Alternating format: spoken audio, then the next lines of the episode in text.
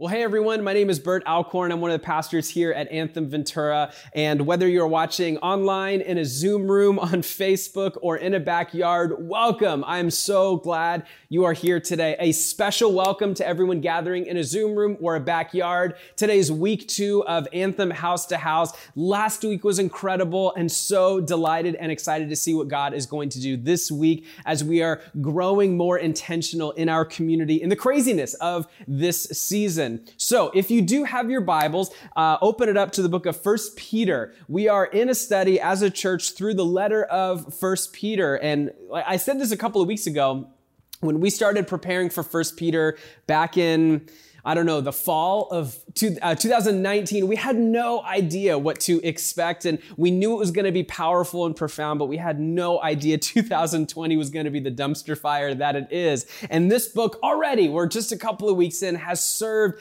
as such a profound and prophetic call to us to live well, wisely, and holy here in a home that is not our home. And so I want to start our time in 1 Peter today with a question how does how does First Peter find you today? How do, you, guys know that? You guys know that? I don't know if you guys do as many emails as I have to do in a given week, but about 50% of the emails that I start and I and I read say, "Hope this email finds you well." And I, I'm curious how how does First Peter find you today? Are you weary? Are you tired? Are you, are you worn out? Are you encouraged or discouraged? Are you walking in suffering and uh, trials? Are you walking in joy and delight? How does, uh, even take a moment, really, take a moment and, and maybe share with maybe your spouse or someone you're sitting next to, or just maybe process internally. How does First Peter find you today?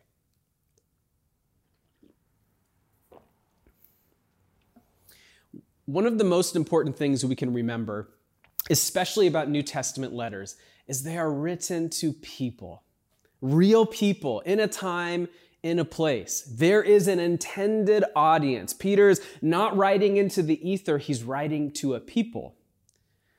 We forget that sometimes because now, 2,000 some odd years later, we get to reap the fruit and benefit and wisdom and glory of Scripture. But we have to remember, Peter is actually writing to Christians. He was writing to encourage. He was writing for a purpose. And, and these Christians were, were scattered because they were being persecuted in Jerusalem. And so they fled and they're all around the Roman Empire. And so Peter seems to be writing to this crew of Christians who are in what is modern day Turkey, but he, he would describe as Asia Minor. And he, he's writing to build them up, to encourage them, to give them hope. He, he's writing uh, to the people that needed to know that their hope is not found in the things of this world because they're getting let down left and right by all the things of this world. They're being persecuted and ostracized. There's social strain. They're going through trials of various kinds, to quote Peter. And they need to re- be reminded that their hope is not here, but it is kept secure in heaven. It's this living hope in contrast to the dead hope of the hope in all the things that fall away here. No, no, no. It's a living hope and it's kept for you in heaven. And it is imperishable, undefiled, and unfading. Peter's helping discouraged Christians become resilient disciples who are faithful in the face of cultural coercion and who live a vibrant life in the Spirit. And today, what Peter is getting at here in our text is, is one that's, it's an idea that's been woven throughout the entire story of God. Peter's talking about prophets and preachers and angels, and he's talking about your salvation. He's going to talk about those who have gone before to labor on your behalf so that you would meet the risen Christ and forever live differently. And so if you have your Bible, turn to 1 Peter 1. We're going to be looking at verses 10 through 12 today. That's where we're going to be, verses 10 through 12. And Peter starts off concerning this salvation. The prophets who prophesied about the grace that was to be yours searched and inquired carefully, inquiring what person or time the Spirit of Christ in them was indicating when he predicted the sufferings of Christ and the subsequent glories. It was revealed to them that they were serving not themselves, but you in the things that have now been announced to you through who Uh, to, through those who preach the good news to you by the Holy Spirit sent from heaven, things into which angels long to look. Peter begins this encouragement, and he begins this encouragement to these hard pressed believers by encouraging them to look to the source of our salvation from Jesus as the source of our living hope. And what he's doing in our text today is he's reminding him of not only the infinite value of our salvation, but the long story and deep legacy of that salvation. And he leads off saying, concerning this salvation. What salvation is he talking about? Concerning this salvation. Well, it's actually been, I don't know if you've noticed this, but the first 12 verses have had this covert theme of salvation right? Everything he's been talking about so far has been about salvation.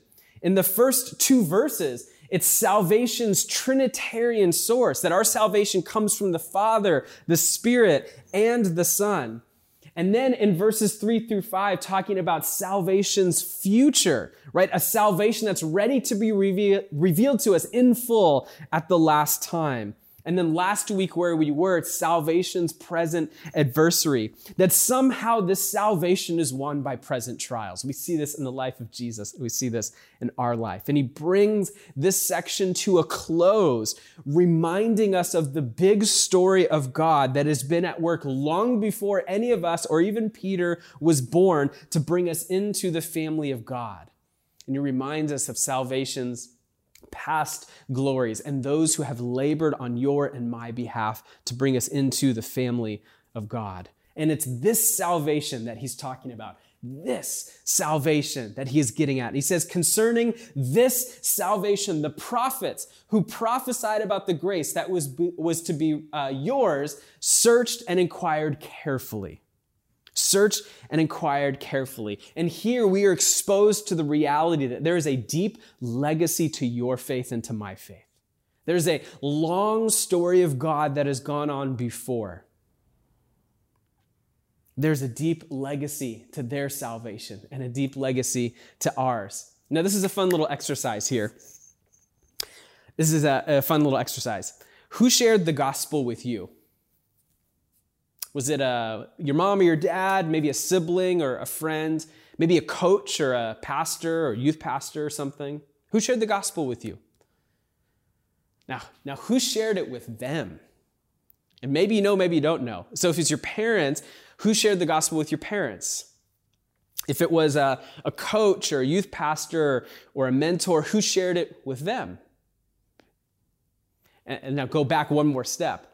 Who shared it with them? We, we probably don't even know, right? But someone was faithful to carry the gospel to that person, so it'd be carried to the next person who carried it to you. There's a deep and long legacy to all of our salvations. Here's the realities your salvation didn't start with you, and it doesn't end with you. It doesn't start with you, and it doesn't end with you at all. And Peter's saying it started long before you were ever born.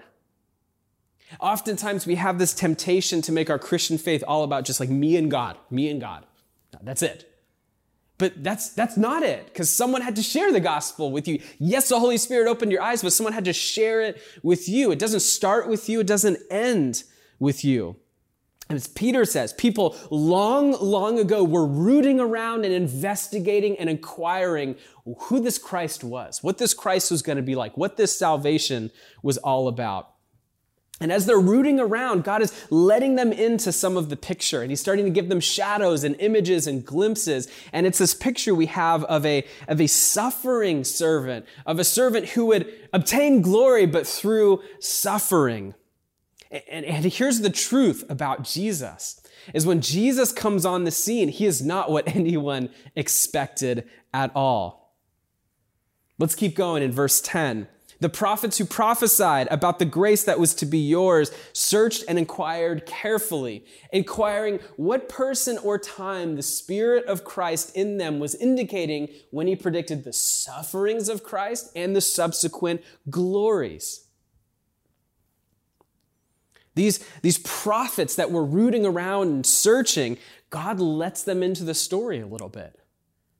And what they see is that this Christ, the Savior, this Messiah, would have to suffer. And that only through suffering would come the subsequent glories. Now, there's a lot of interesting history we are not going into today about uh, the end of the Old Testament, and there's this, about this 400 year gap between the opening of the New Testament, right? So some of the last prophets we've got there, and, and kind of the Israelite people returning to their land slowly but surely, and then like when John the Baptist comes on the scene. And you can go read about the Maccabees, you can go read about kind of early Western civilization and some of the, the uh, Roman Empire, the Greek Empire, all of that stuff. Go read about all that stuff on your own time. But what is fascinating there is whatever happened in those 400 years from the time when the prophets were out and about proclaiming and, and prophesying about the suffering Christ who would come to save his people, something happened in that gap where they expected Jesus or they expected the Messiah, the Christ, to be like a military leader who would finally bring victory and freedom to the nation state of Israel. They had, they had forgotten and, and forgot all about the suffering Christ and just wanted the glorious, victorious Christ. Right? For the typical first century Jew, when Jesus comes on the scene, the suffering Christ is simply unacceptable. Because they wanted their military leader. They wanted the fight. They wanted the glory. They wanted to be in power. They wanted to be a nation state. They had no time for a Messiah who was given to suffering because they needed the Messiah who would bring about their freedom, their power, their victory, their domination. They were looking for a Jesus who would put them in power, not a Jesus who would call them to suffering. Does any of this ring true for today? What kind of Jesus are you serving? Because if you're using Jesus to get power, to marginalize other people, to get your way, to get your freedom, that's not the Jesus of the Bible. The Jesus of the Bible calls you and me to die to ourselves, to give away freedom, to give away our own selfishness, to give away comfort, to elevate others, to go after the poor, to go after the marginalized, to willingly accept limitations, and to carry our cross daily. Now, we often look back in these moments and go, You silly first century people, how did you miss Jesus? He was right in front of you. And before we are too quick to point the finger, how often do we miss the Jesus that is right in front of us? How often? How often do we miss him because our expectations of who God is and what he should do in our lives is so warped and different? How often does Jesus not fit into our nice, neat little boxes? Have we expected a Jesus that can only work inside a building? We got to get back to our indoor buildings. We got to get back to our indoor large gatherings because that's the place where God works. Have we expected that Jesus only works through pastors and paid professionals? I don't really need to read my Bible because I know Bert's reading his Bible and that's good enough for me. I don't really need to pray. I just kind of am I'm part of this thing and, and someone else will do the prayer. I don't really need to integrate a rule of life or disciplines into my life because so, someone else will do that.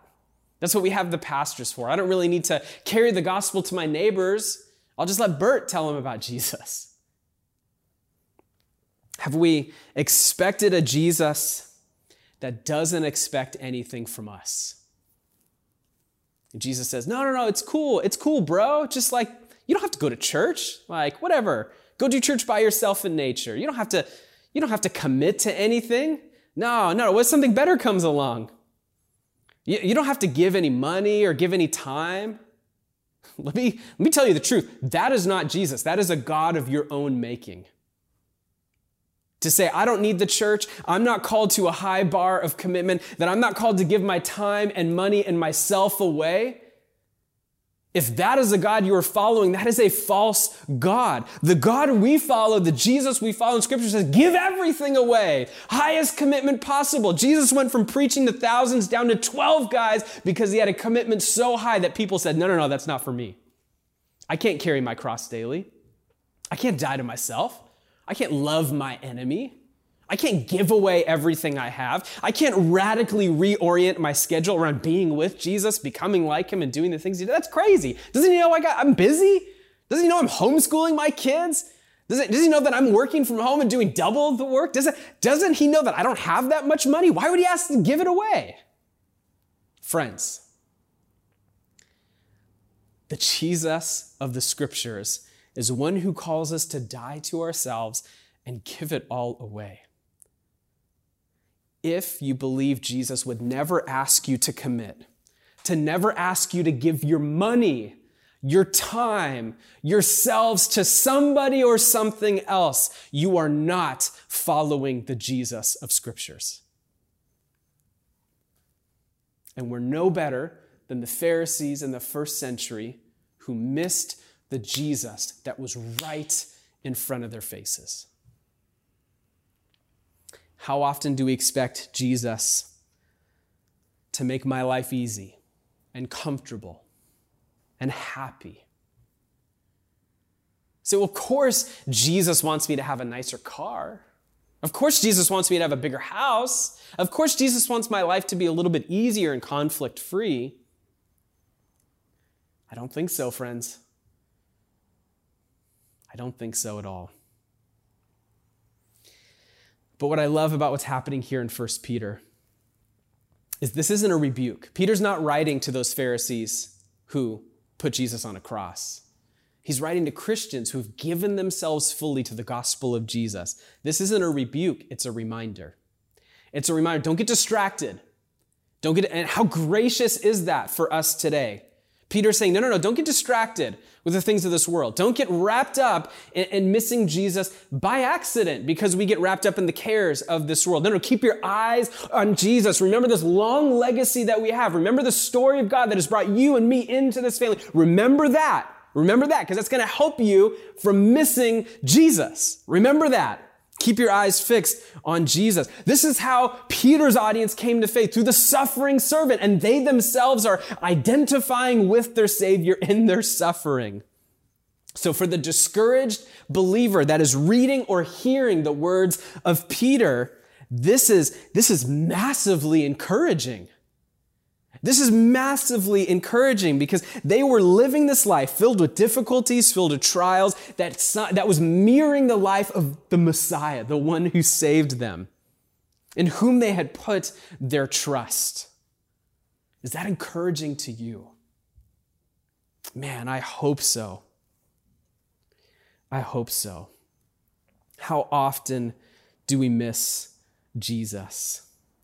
And not only does this salvation have a, a deep legacy in the story of God, and comes through the suffering, glorious servant Jesus. Peter tells us these prophets were searching and studying for this coming salvation in the Christ, and, and they were doing it to serve you. Check this out in verse 12. It was revealed to them that they were serving not themselves, but you in the things that have now been announced to you through those who preached the good news to you by the Holy Spirit, sent from heaven, things into which angels long to look, all describing the labor and effort of bringing salvation to you. Prophets, preachers, angels all labored, all wondered about the salvation that you and I now freely enjoy. There are three really encouraging truths here in this text right here. The first is that prophets labored their entire lives to present the true gospel to us. Second is that preachers have traveled around the globe to ensure that it has gained a hearing before us. And angels would like nothing better than to gaze into what God has done for you and for me. Isn't that astounding that you were in the mind of the prophets? When they were searching out the mysteries of this coming Christ. That the whole Bible is this unfolding story of the gospel moving to and through people in such a way that angels wonder what is happening here. This is amazing love. Ancient prophets, itinerant and everyday preachers, exalted angels stood in service of the salvation that has come to us. The reality is the fullness of your salvation has been the joyful business of God's servants over the centuries. You are part of something much bigger than yourself. When you say yes to Jesus, we've said it's more important of what you're saved into than what you're saved out of, partly because of this. Because for centuries and a millennia, prophets and preachers and angels and God's workmen and servicemen have been joyfully laboring towards this salvation that you and I freely enjoy. Therefore, Peter says, stand firm. Even when the world persecutes you, even when the culture pressures you to conform, to abandon the way of Jesus and to conform into something else, even when the the culture of consumer and cultural Christianity tries to bend you back into their image of ease and comfort, you say, no, no, no, that's not the Jesus of Scripture. Stand firm. You are in the fullness of God's promises as members of the new covenant. You have received a salvation and a redemption that people in the Old Testament only could imagine and wonder about. We all live on this side of the cross and the resurrection, we are empowered with this new life. So here's the question What do we do with this new life? What will we do with that new life that only the prophets could wonder about?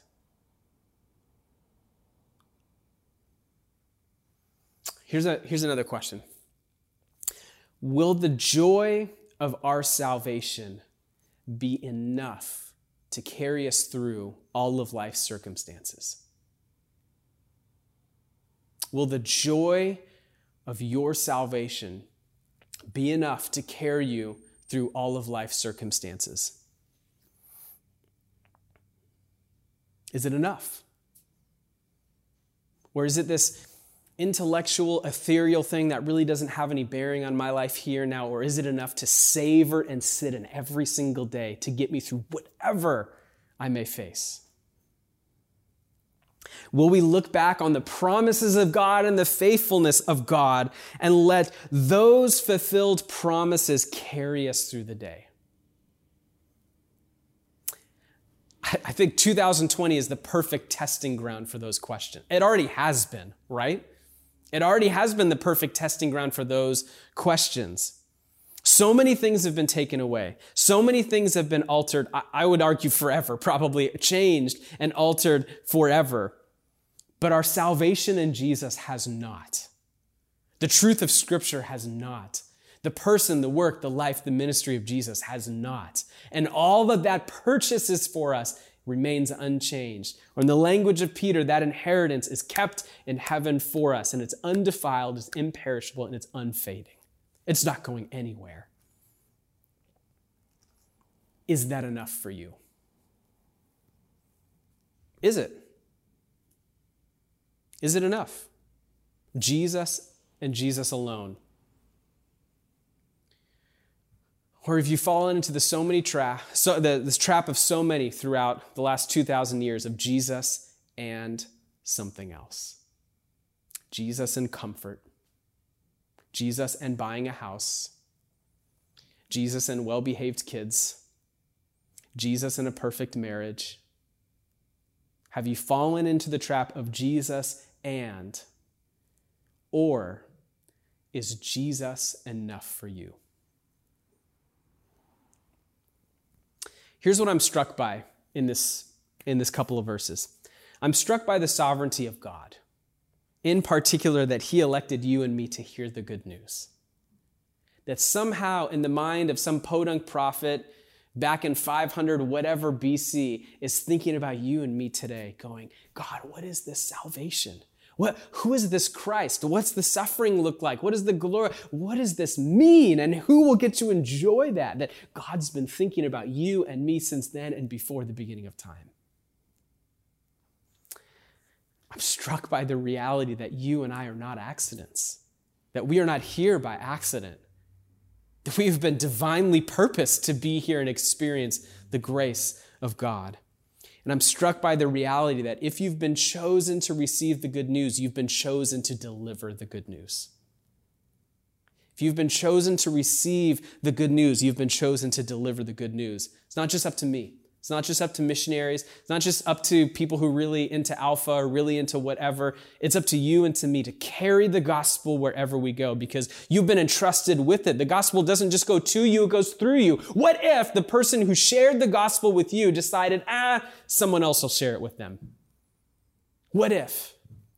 What if the person who shared the gospel with them said, ah, someone else will do it? Maybe my pastor will do it. Maybe a missionary will do it. Maybe an evangelist will do it. Maybe I'll take him to a crusade or an event or a meeting.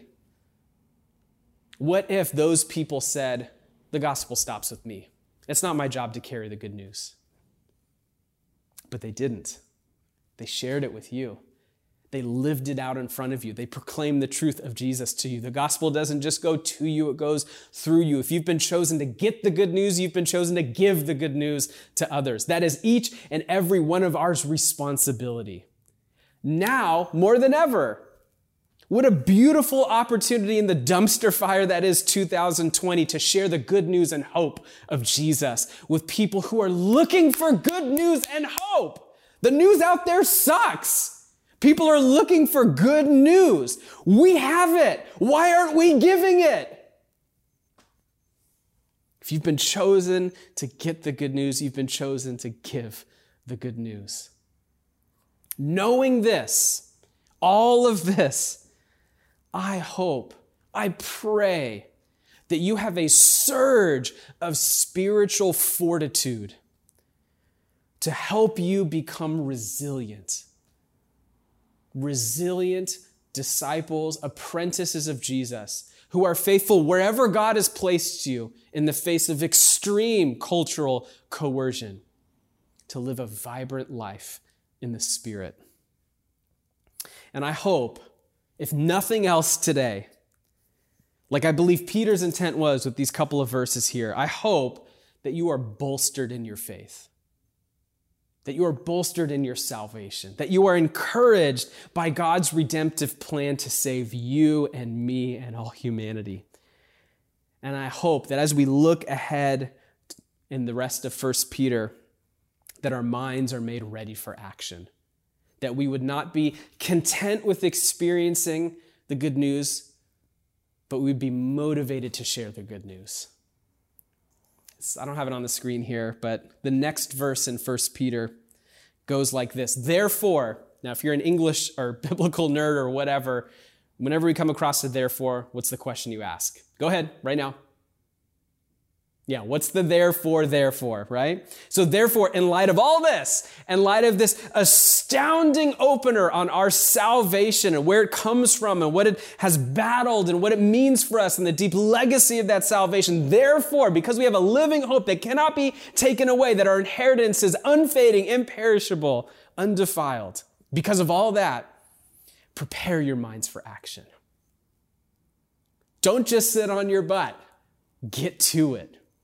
Prepare your minds for action. And being sober minded, set your hope fully on the grace that will be brought to you at the revelation of Jesus Christ. Therefore, get to work. Be clear minded about this world and what God's calling you to do, and set your hope fully on the grace of Jesus. Because everything else will let you down. Let's pray. Jesus, I'm overwhelmed by your work and sacrifice to bring us into your family. And I'm overwhelmed how impossible this life is to live without the sanctifying work of your Holy Spirit in our lives. So we pray that your Holy Spirit would sanctify us, encourage us, empower us, help us to become more like you every single day. And as we sit and enjoy and are thankful for our salvation in you, that salvation that prophets only wondered about, that preachers label, labored to give us, and that angels sit in astonishment of, that we would not squander it and waste it, but we would fully enjoy it, worship you for it, and carry that same good news to others. Fill us with your spirit in the name of Jesus Christ. Amen.